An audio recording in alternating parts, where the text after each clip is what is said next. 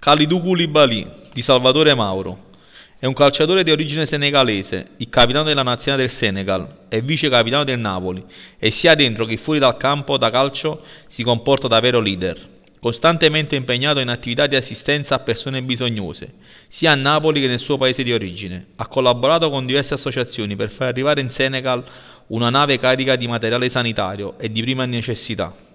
Nel 2019 la nazionale di calcio senegalese stava disputando la Coppa d'Africa, ma la federazione non aveva soldi per pagare gli alloggi e gli alberghi e allora intervenne il calciatore del Napoli, pagando le spese per i suoi compagni di squadra.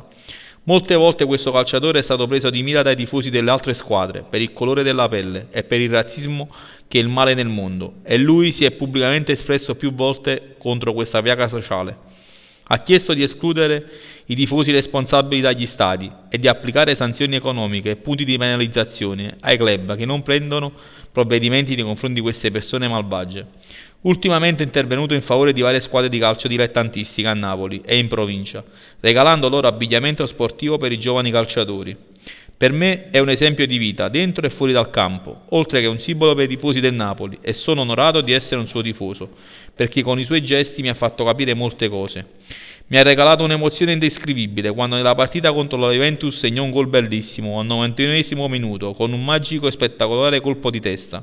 Per questo non posso dire grazie a mio beniamino KK.